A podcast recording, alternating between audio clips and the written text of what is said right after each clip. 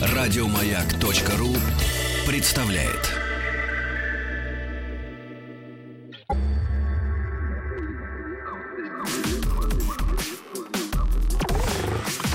Двадцать два.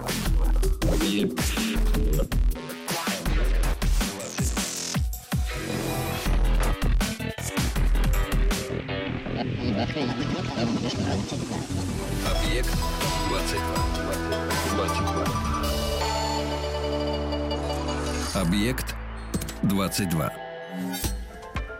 Иногда приходится произносить так много слов, что волей-неволей приходится задавать самому себе вопрос, не потеряется ли за этими словами какая-то основная смысловая система, ежели мы вообще имеем возможность и право говорить хоть о каком-нибудь смысле.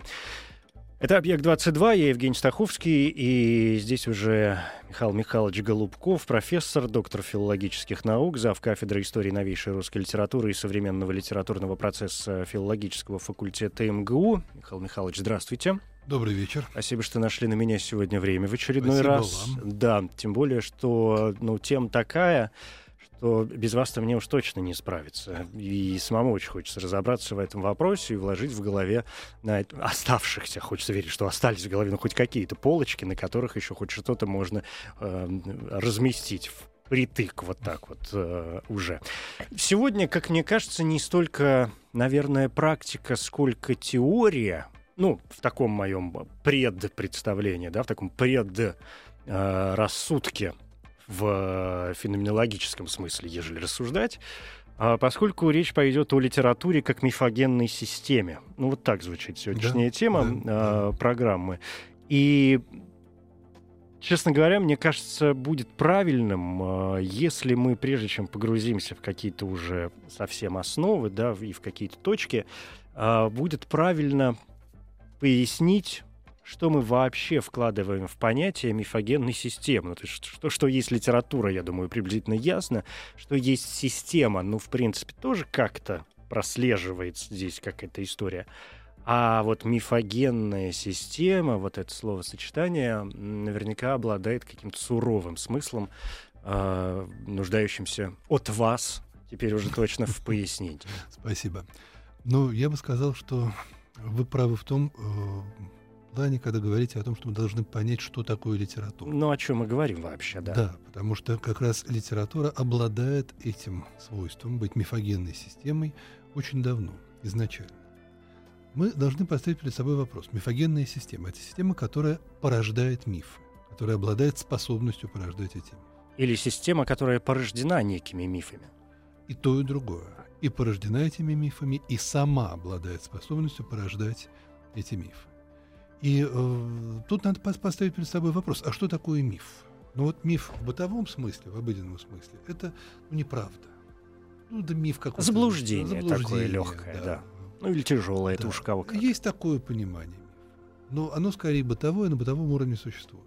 Если говорить о понимании мифа ну, чуть ином, который существует в научной литературе, то сейчас мы скорее склонны воспринимать миф как форму мышления, как форму сознания нашего. Мы очень часто мыслим мифами. И этих мифов огромное количество. Мы даже не понимаем, что вот эти мифологемы или мифы, которые живут в нашем сознании, они работают независимо от нас. Здесь э, можно привести огромное количество примеров. Но все мы в детстве читали фантастические книжки, в которых космонавты улетали с Земли, у них проходило 10 лет, на Земле проходило 100 лет, они возвращались и заставали здесь совершенно другую жизнь, потому что вот по-разному время течет. И так получается, что вроде так и должно быть, исходя из э, философии, из теории относительности Эйнштейна. Да, очень хорошо, но только никто не улетал так далеко, и мы не знаем, так это или нет. Но для нас мы абсолютно уверены, что да, так и будет, наука нам об этом говорит. Это сциентистский миф. Вот то, что мы в- этом уверены, как раз и говорит о том, что это миф, и мы не вышли из этого мифа. Как только мы выходим из сферы мифа, миф превращается для нас в сказку, и не более того. Вот литература обладает удивительной способностью, уникальной способностью и счастливой способностью формировать вот эти кирпичики нашего сознания, нашего мышления, которыми мы, мыслями, которые нас объединяют. Именно поэтому так важна литература, потому что она формирует эти общие принципы мышления, которые объединяют и формируют нашу общую ментальность. В этом смысле мифологическое в широком понятии и мифогенное, как э, пробуждающая, да, в таком узком э, смысле система литература может... Вообще, кажется, это довольно э, долгий и длительный процесс.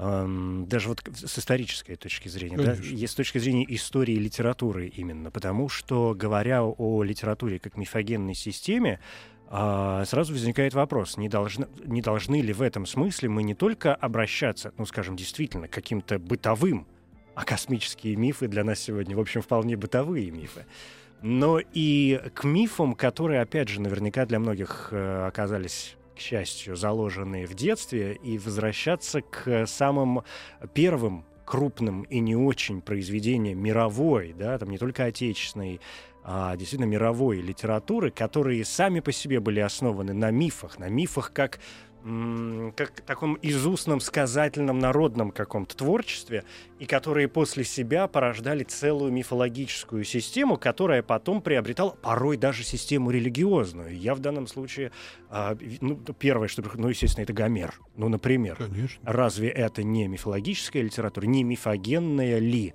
литература, основанная Конечно. уже на некоторых поверьях, причем довольно устойчивых, Конечно. которые сложились к тому времени, когда творил э, Гомер или там его современники, или уже даже последователи, так и те мифы, и те м, попытки и знания, потому что если мы откроем Илиаду, это ведь не, не просто сказочка какая-то, да, а, или Одиссею, это же не просто там история о, о путешествии, это целая система знаний, которая, система действительно мышления, в которую попадает э, современный Гомер человек, ну или мы сегодня по этим произведениям в том числе м, узнаем э, способ, саму систему мышления людей ну, того времени. Правы, конечно. А дальше уже пошло и пошло. И вот очень интересно, как бы это могло развиваться. То есть, ну, понятно, вот мы оттолкнулись, что-то такое создаем. Ну, хочется ведь развития, а оно наверняка есть. Ну, оно, естественно, есть. Вот то, что вы заговорили о Гомере, это не случайно, потому что это как раз исток, который объединяет всех людей европейской цивилизации. Античная литература — это как раз та литература, которая формирует какие-то краеугольные камни нашего мышления, нашего сознания, сознания эстетического и бытового, и социального, и религиозного. Как это ни парадоксально. Но, тем не менее, это так. Дальше литература, естественно, развивалась именно в этом направлении.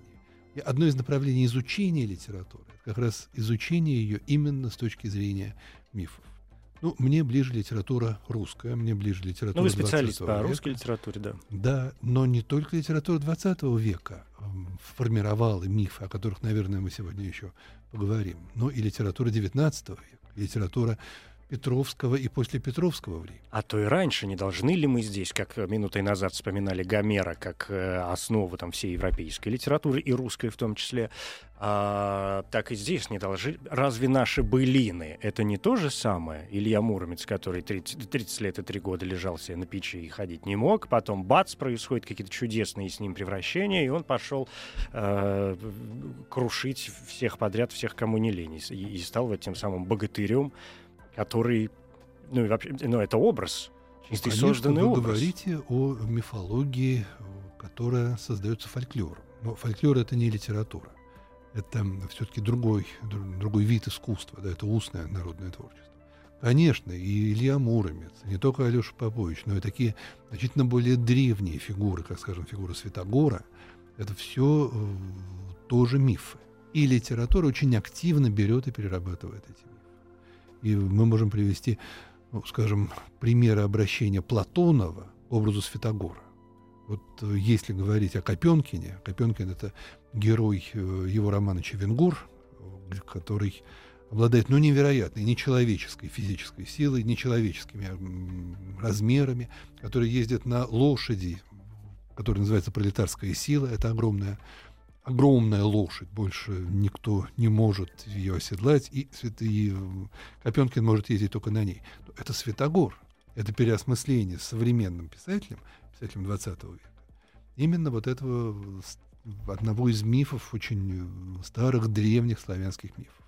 И вы правы, дело в том, что славянские мифы оказываются очень питательной почвой для литературы именно 20-го столетия. Вот если мы возьмем такое явление, как новокрестьянская литература, это литература, которая возникла в десятые годы 20 века и просуществовала до конца 30-х годов. К сожалению, так получилось, что все представители этой очень мощной, очень сильной литературной генерации были уничтожены физически. В сталинские времена. Даже в досталинские времена, потому что начало этому... Ну, десятые годы революция там, да. Угу. Значит, это революция. Я, я просто назову эти имена. Да. Самые известные — это Сергей Есенин, его э, друзья, друзья Сергея Есенина, такие как э, Алексей Ганин, такие как Клычков, Клюев, Павел Васильев, интереснейшая фигура. Вот я называю эти имена, я понимаю, что эти имена очень малым, малому количеству людей сегодня известны, к сожалению, к великому.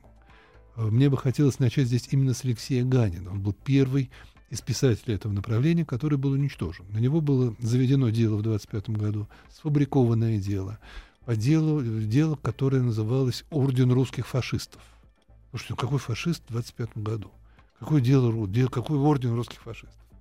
Э, то ли в кармане пиджака, то ли в портфеле. У него при аресте нашли э, манифест русских фашистов. Он говорил, что это фрагмент его неоконченного романа. Закрытым совещанием его расстреляли. 25 год. В 25 году уходит Есенин. Как ни крути, не, не, не могу я поверить в то, что Есенин ушел сам. Мне кажется, что это убийство. Значит, вот 25 год – это начало уничтожения этой генерации. 37-38 год – это Клюев и Клычков, которые оказываются за стенках НКВД, которые просто вот тоже уничтожены физически. И вот, вот он, конец этой.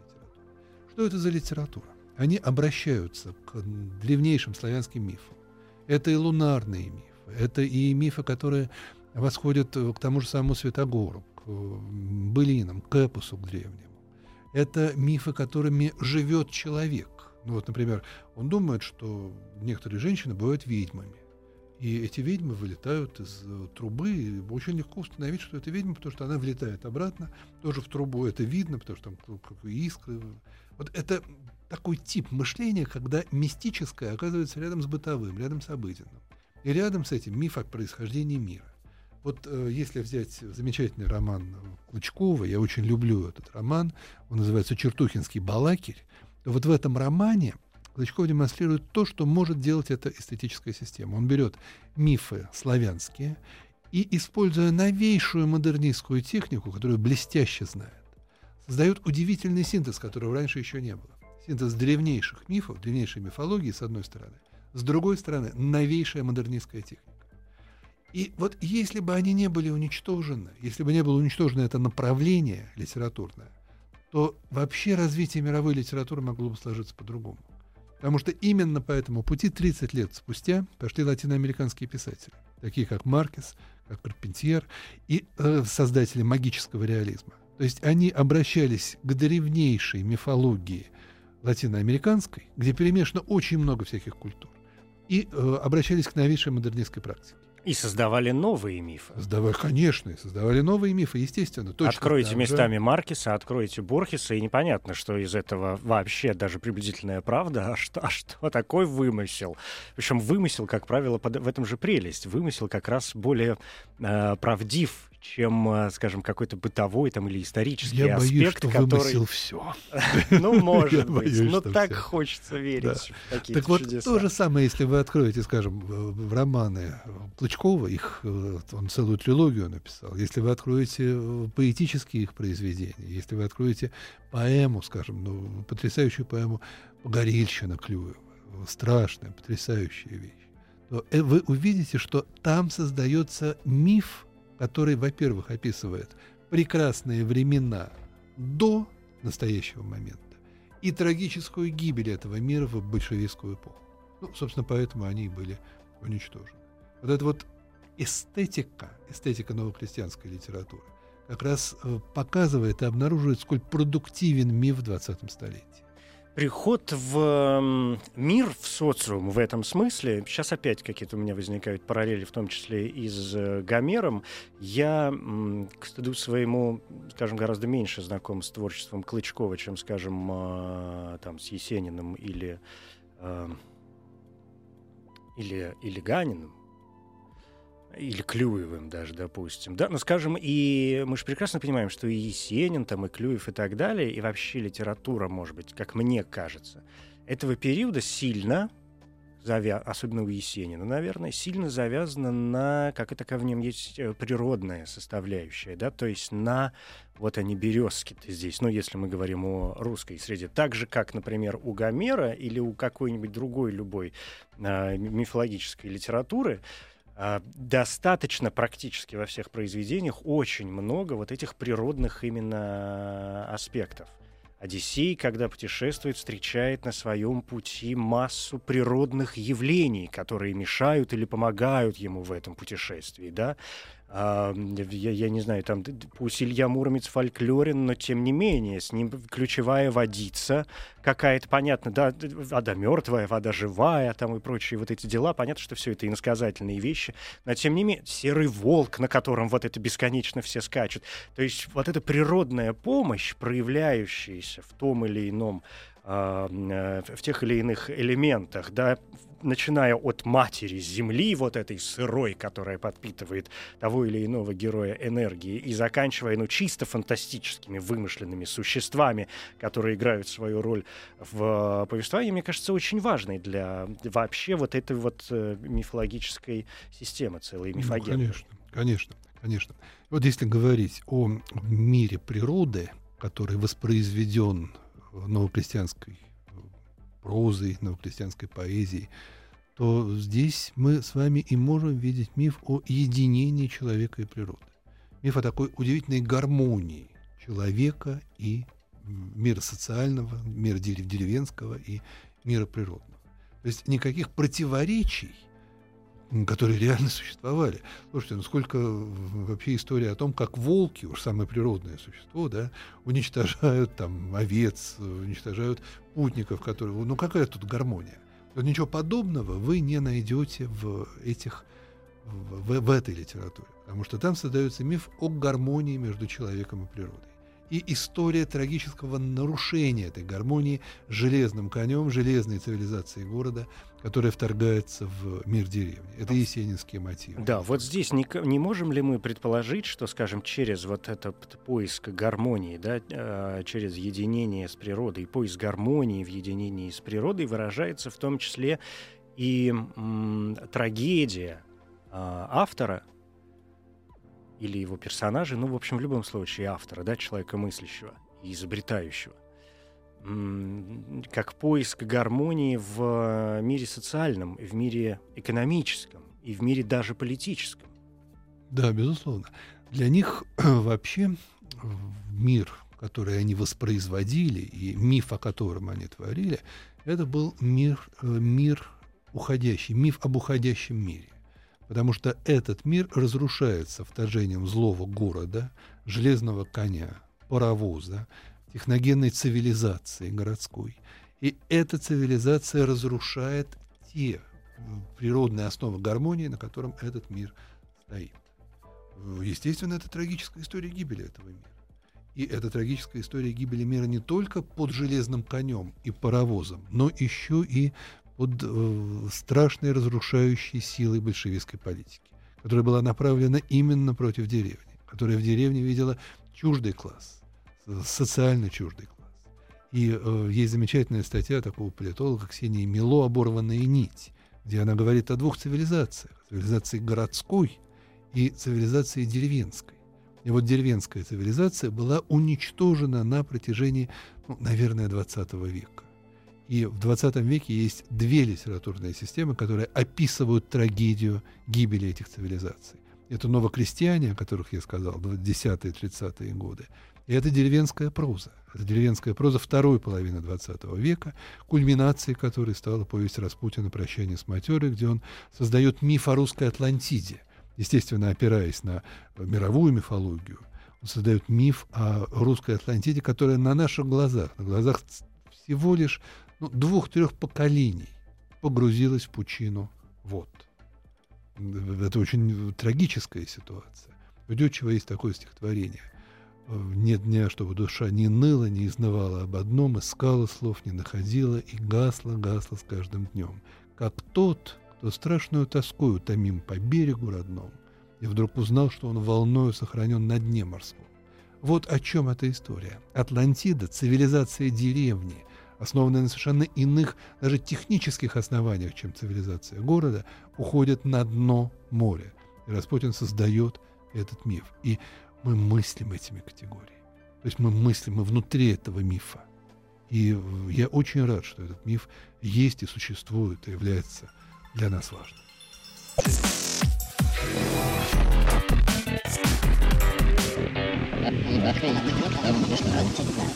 Объект 22. 22. Объект 22. Михаил Голубков, профессор, доктор филологических наук. Говорим о литературе как мифогенной системе. Михаил Михайлович, если я правильно вас понял, то в таком каком-то человек, не былинном, да, не, не, в, не в смысле каких-то вот первооснов, а в таком, что называется, человеческом смысле подобного рода литература стала, то есть подобная система, да, мифологическая, мифогенная, стала оформляться где-то при Петре, вы сказали первым, да, что это 18 век? Я думаю, что она связана с э, таким качеством русской литературы, как русской культуры, как ее литературоцентризм. То есть литература оказывается важнейшей составляющей, которая формирует национальное сознание, национальную культуру, национальный взгляд на мир. Я думаю, что мы можем говорить о том, что это происходит где-то, ну, начиная с эпохи классицизма, может быть, со второй половины XVIII века. И те мифы, которые были созданы той эпохой, они тоже живут в нашем сознании. Каждый из нас знает Митрофанушку. Вот, а. Простакова вы имеете? Да, угу. про Простакова, конечно. Да и, ну, мало. И госпожу Простакову, естественно, да, разумеется.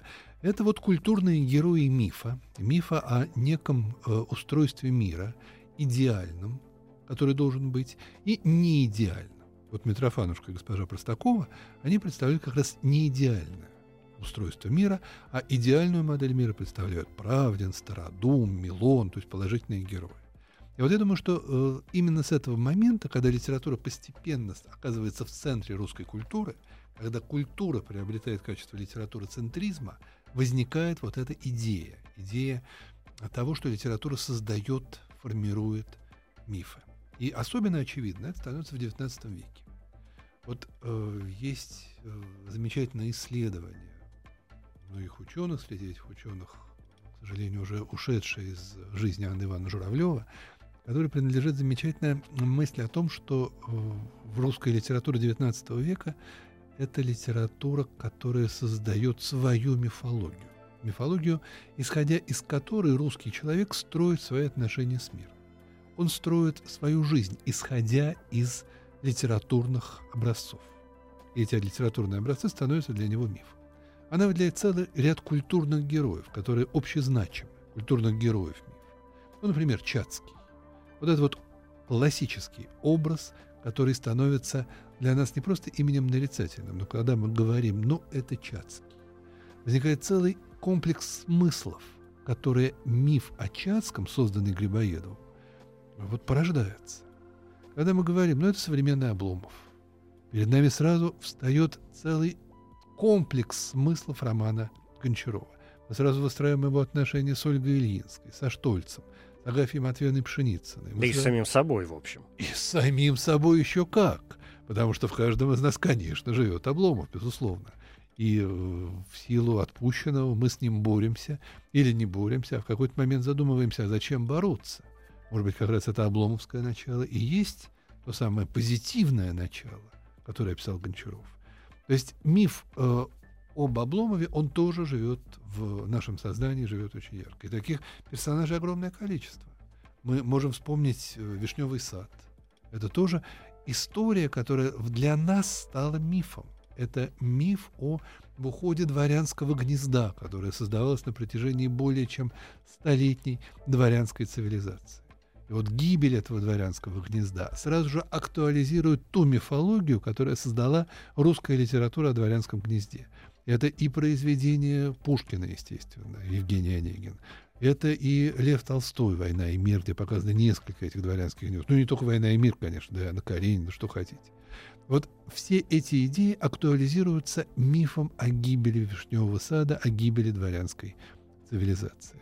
Вот таких мифов в XIX веке мы, в общем, можем довольно много увидеть. Тут да, пальцев не хватит э, перечислять и загибать. Здесь, знаете, о чем я подумал сейчас? Что э, понятно, что люди не только реально существующих людей наделяют и сравнивают да, с э, персонажами тех или иных произведений, находя в облике реального человека, там, какого-то близкого, не знаю, приятеля, друга, родственника, просто знакомого, коллеги, черты, а то и полный образ того или иного литературного персонажа, но миф э, проявляется ведь наверняка еще и в том, ну просто это какая-то моя совершенно практическая заметка, что я уж не знаю, много таких людей или нет, но есть люди, которые художественную прозу, художественные произведения, 19 век в этом смысле, ну, может быть, потому что со школы это еще идет, уже настолько он в нас засел, потому что ну, вся школьная литературная программа, а, по крайней мере, тех людей, кому за 30, строится вообще на 19 веке. Это все основа основ, там 20-й уже где-то как-то. и формирует да, наше мышление. Там 18-й, ну, вроде как давно, и язык ну, там да. уже, в общем, не очень понятный.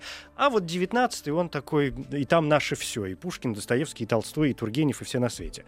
А, к чему я все это? К тому, что художественные произведения и персонажи этих художественных произведений некоторые люди склонны воспринимать как вполне исторические фигуры. И э, в этом тоже да, проявляется вот этот миф. То есть, если мы читаем, например, «Войну и мир», а, ну хорошо, батальные сцены, но окей, можно притянуть сюда за уши хоть как-то. Понятно, что воспринимать все остальное как какой-то срез, да, и историческую картинку, наверное, будет являться заблуждением. Но исходя из этого, даже если воспринимать «Войну и мир» как полудокументальную прозу, притягивая, еще раз повторю, все это за уши в больших кавычках и так далее, то, э, ну, у меня есть там знакомые, которые, например, считают, что история Анны Каренина, что Анна Каренина вообще реальный персонаж.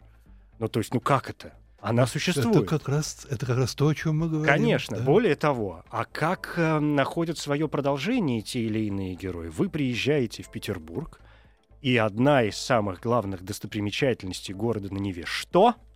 Спрошу я вас, вы мне тут же, конечно, ответите. Нет, прогулка по... Нет, Нет, прогулка по местам Раскольникова. Маршруты Раскольникова. Да, да, да, да. Дорога Раскольникова. Конечно вот он здесь пошел, тут он замочил, Абсолютно туда верно. он выкинул, да, да, а вот да, здесь да. вот он весь истрадался, а вот там лошаденку mm-hmm. забили хлыстами. Это абсолютно верно. Это говорит о том, что... И «Медный всадник», извините, пожалуйста, тоже, кстати. Ну, да, раз уж вы ну, вспомнили, конечно, да. Конечно, конечно. Вот, ну, просто мне казалось, что «Медный всадник» — это вот такой символ Петербурга, и уж сколько с этим «Медным всадником» мифов, уж сколько на нем оказывается всего вот смысла, какой смысловой объем несет. Ну, я в том смысле, здесь есть разница. Всадник э, как памятник, он да. все-таки первичен, чем конечно. всадник как литературный, э, естественно, как литературный, конечно. ну не знаю, это можно назвать персонажем? Ну, наверное, можно. Ну, литературный образ. Да, как сказал, литературный да? образ. Спасибо большое. А с Раскольниковым все-таки обратный процесс, когда герой художественного произведения становится, вот он, он становится городским призраком. А вот давайте мы представим себе, что нету у нас ни медного всадника Пушкина, ни других упоминаний о медном всаднике. И что такое медный всадник для нас? Он лишается смысла. Этот памятник... Тем более, он, что он бронзовый. Ну, тем более, что он бронзовый, а не медный, да. Этот памятник, ну, просто вот памятник Петру, и все. А отнюдь не часть огромного мифа о Петербурге, который создала русская литература на протяжении уж 200 лет точно, с момента основания. И русский фольклор создал свой миф о Петербурге. Литературные и фольклорные мифы, они противостоят, они в оппозиции друг другу находятся. Что касается э, Достоевского, героев Достоевского, вот в этом великая магия литературы. То есть, ведь вообще, строго говоря, ну, не было никакого раскольника. Да? Был, была заметка в газете, которую прочитал Достоевский о том, что вот произошел такой случай. То есть Раскольников это, ну вот удивительное явление, есть э, мы его называем, мы его знаем, но его никогда не было, не существовало. Это вымысел, да, это, ну, можно сказать, виртуальная реальность. Но эта виртуальная реальность для нас абсолютно реальна. Она реальнее, чем что-то иное. Она может быть реальнее того человека, которого мы встречаем на улице. Потому что это категория нашего мышления. И вот в нашем языке, если мы последим, сколько раз мы говорим о том, что можно там старушек мочить, сколько раз мы э, цитируем, скажем, Порфирия Петровича, вот, э, замечательная фраза «Как кто убил?» Вы убили, любезнейший Родион Романович, да, когда говорит Порфирий Петрович.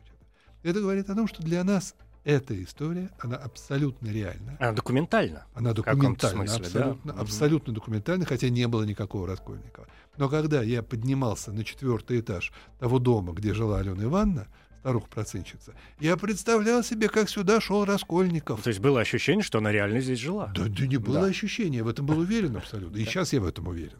Понимаете, я уверен, что Раскольников пришел, все эти события, которые там описаны, да, с, да, даже я пытался найти комнату на третьем этаже, где шел ремонт, куда Раскольников прятался. ходит, да, угу. где, где он там прятался.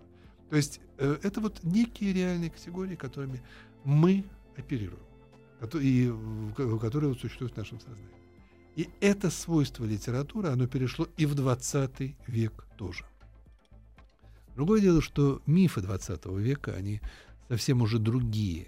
Вот если говорить о другом замечательном ученом, Валентин Евгеньевич Хализев, у него есть размышления о современных мифах. Таких мифов тоже очень много. То есть, э, ну вот есть, например, миф о каждой нации. Каждая нация имеет миф о другой нации. И у Ролана Барта есть замечательная книжка, которая называется «Мифологии».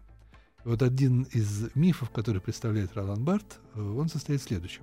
Когда, эм, собственно, Деголь стал президентом всех французов, когда вот он вошел в Париж э, после оккупации Парижа, была огромная пресс-конференция, на которой у Деголя спросили, а что вы будете сегодня вечером есть? Деголь, не задумываясь, ответил, сегодня вечером я буду есть жареный, жареный картофель и запивать его красным вином. Вот с этого момента он стал президентом всех французов. Почему? Да потому что он назвал вот жареная картошка, она у нас только называется картошка фри. Во всем мире это французский картофель, да, French potatoes. Вот. То есть я буду есть французскую еду. А что может быть более французское, чем красное вино? То есть большего француза, чем я, просто нету.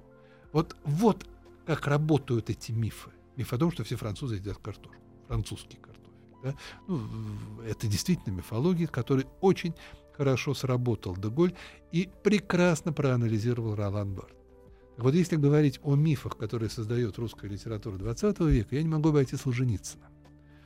Вот э, и здесь э, я сразу хочу подчеркнуть, что э, я уверен, что это великий писатель. Я уверен, что все, что он э, написал, это абсолютная правда. Он документален так, что, в общем-то, мало кто может быть. Вот у Толстого находили уйму ошибок при описании войны и мира. У Солженицына в «Красном колесе» историки не нашли ошибок. То есть там абсолютно достоверно, абсолютно документально все точно показано. Но нету большего мифа, чем, скажем, миф о генерале Самсонове. Почему? Да не потому, что генерала Самсонова не было. Был. И Солженицын точно воспроизвел по часам историю разгрома Самсоновской армии. Но описано это Солженицыным так, таким художественным мастерством, что генерал Самсонов вновь становится категорией мышления человека, который даст себе труд прочитать, скажем, хотя бы август 14 где описана вот катастрофа этого. В том смысле вы говорите о том, что он перестает быть исторической фигурой, а становится литературным персонажем. Да, в созданным очередь. писателем, угу. совершенно верно. При том, что по Солженицыну можно изучать историю. Но это не, это не исторический документ, это художественный текст. И художественный текст обладает вот этой удивительной способностью, мифогенностью. То есть когда герой, образ, персонаж, ситуация, событие, сюжетный поворот становится категорией нашего мышления. Как он это сделал с генералом Самсоновым.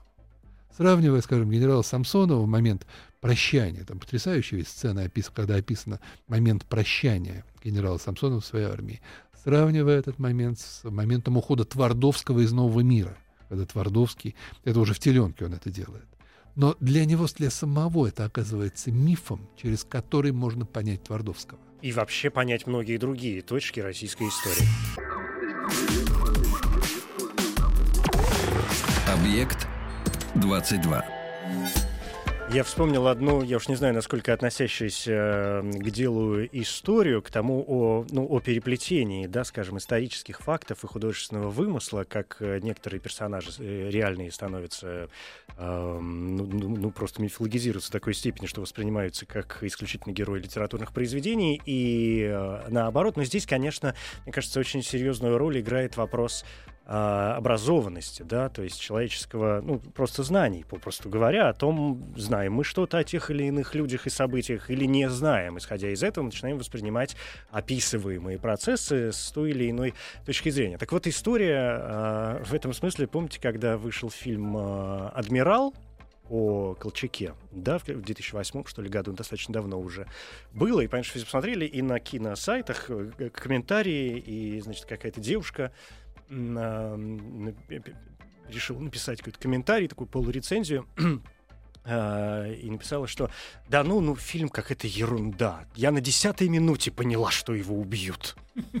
Ну, то есть это вот ровно туда же, когда э, Колчак воспринимается не как фигура, да, который, ну, как реальный исторический персонаж, да, неважно, как он покажен, показан в фильме, да, неважно, насколько этот фильм историчен и э, реальные события действительно существовали. Но вот само восприятие этого момента, оно, конечно, довольно показательно. У нас остается несколько минут. Я, знаете, о чем вас хочу спросить? Есть... Э, то есть я сейчас разрываюсь между двумя какими-то моментами. С одной стороны, очень хочется плюхнуться в, с головой в соцреализм, вот тот пресловутый. С другой стороны, вспомнив Достоевского, например, с местами Раскольникова, я тут же не могу не вспомнить, например, Булгакова с э, «Мастером и Маргаритой». Понятно, что в Москве, пожалуйста, вот они дома, вот она нехорошая квартира, вот оно все... А, на свете. Опять же, соцреализм с какой точки зрения? Должны ли мы сюда притянуть, например, Шолохова? И где та же... То есть я имею в виду произведение того порядка, там ту же поднятую целину или какие-то другие произведения подобного рода, когда ну, то есть, которые, по сути, своей являются произведениями пропагандистскими. То есть э, и показывают жизнь трудового народа, или крестьянства, там, или казачества, или как хорошо в стране советской жить в общем, хотя на самом деле там творится черти что. Это очень интересный вопрос. Раз уж вы заговорили о кино, да, ну, Колчак мне вообще не кажется, что это фильм о Колчаке, мне кажется, что это мелодрама. Ну, это понятно. Где герои да. наряжены Ну, я вспомнил просто как времени. вот да. иллюстрацию. Вот, а есть другой замечательный фильм литературы соцреализма, называется «Кубанские казаки» угу.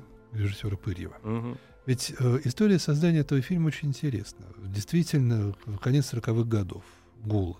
Э, артисты, которые играли главных героев, падали в обморок, видя вот все муляжи, там, колбасы, явства, которые на столе. Вот что, это неправда? Вот мне кажется, что говорить о том, что это фильм, который воспроизводит неправду, это абсолютно неверная с эстетической точки зрения позиция. Это тоже правда. Это правда идеала. Это, правда, идеала, который, конечно, не мог быть достигнут советской деревне. Но это утопия в таком случае. Это утопия. Мне, можно сказать, что это утопия. Но я бы сказал, что это некий идеал, который не был создан, не был достигнут в советской деревне, но который был создан этой деревней. И уже хотя бы за то, что этот идеал был создан, мы можем быть благодарны. Вот есть замечательная мысль в свое время, в 60-е годы, Лакшин ее высказывал, он сопоставлял два фильма «Председатель» фильм с Ульяновым, да, где показано, вот она правда, как ее требовали шестидесятники. Там коровы подыхают, голод, uh-huh. все плохо. И, э, значит, кубанские казаки. Вот что больше, вот, что больше дает представление о времени? Председатель или кубанские казаки? А мне кажется, в равной степени. Только одно, один, один фильм, одно кино дает представление о том, как все было на самом деле, а другой фильм дает представление об идеале, которое создало это время которому должны стремиться. Ну а с другой стороны, идеал разве не всегда один и тот же? Чтобы люди чувствовали себя счастливыми, свободными, не, ну, конечно, защищенными, разные. чтобы люди знали, чем они могут накормить своих детей, чтобы люди жили в мире. Идеал это всегда какие-то одинаковые. Нет. Нет? Я думаю, что нет. Здесь э, идеал совершенно особых отношений между людьми, которые развиваются на фоне благополучия, богатства, изобильности колхозной деревни. Конечно, эта деревня никогда не могла дать такой жизни. Но идеал остался. И фильм, вот попробуйте его пересмотреть, он смотрится сейчас удивительно. Удивительно интересный фильм, хотя мы понимаем, что с точки зрения вот, э, документальной правды это не имеет никакого отношения к реальности. Но с другой стороны, этот фильм, это вы понимаете, а, а другой человек посмотрит и скажет, посмотрите, как хорошо жилось в 30-е там, или в 40-е годы. Все было, колбасы, вон они все, э, висят их 62 тысячи штук. И пойди ему докажи, что это такая же выдумка, что это такой же миф и такое же очковтирательство, как, как, как ваш Раскольников. Это не очковтирательство, это именно миф, это не вранье. Вот. Ну, а что касается того, что есть люди, которые ну, не очень хорошо понимают, ну, да, может быть, надо уже историко-литературный комментарий или историко-культурный комментарий давать к таким фильмам. Возможно. Никто же не слушает комментарии, все смотрят картинку. А, а там ну, уже все. Я на десятой минуте поняла, что его убьют. Вот оно ровно то же самое получается. Это знаете, как у меня э, там один приятель однажды сказал очень интересную фразу. Он говорит: я тут посмотрел э, новости по телевизору. Я хочу жить в этой стране. Где она? Покажите мне. Это проблема рецепции. Это проблема рецепции. Важнейший, кстати, аспект эстетической э, вообще мысли. И э, можно, конечно, ориентироваться на читателя, который воспринимает э, и литературу, и кино буквально. Но это самый неподготовленный читатель. Ну, такие же есть. Ну, есть. Но мы же будем говорить о других читателях, а более подготовленных, но вот здесь мы как раз, тоже есть. Да, но вот здесь мы как раз вплотную подходим к самой системе, к самой вот этой форме мышления, то, с чего вы начали. Что миф — это форма мышления, форма сознания, и что каждый следующий миф вырастает из мифа нами уже обретенного. И уж в какую форму нас приведет тот миф, на который мы опираемся сегодня, это как эволюция, знаете, человеческая, ну, природная, я имею в виду ну, биологическая, совершенно непредсказуемая любимый момент. Спасибо вам большое. Михаил Михайлович Голубков, профессор, доктор филологических наук, заведующий кафедрой истории новейшей русской литературы и современного литературного процесса филологического факультета МГУ. Спасибо. Спасибо вам. Еще больше подкастов на радиомаяк.ру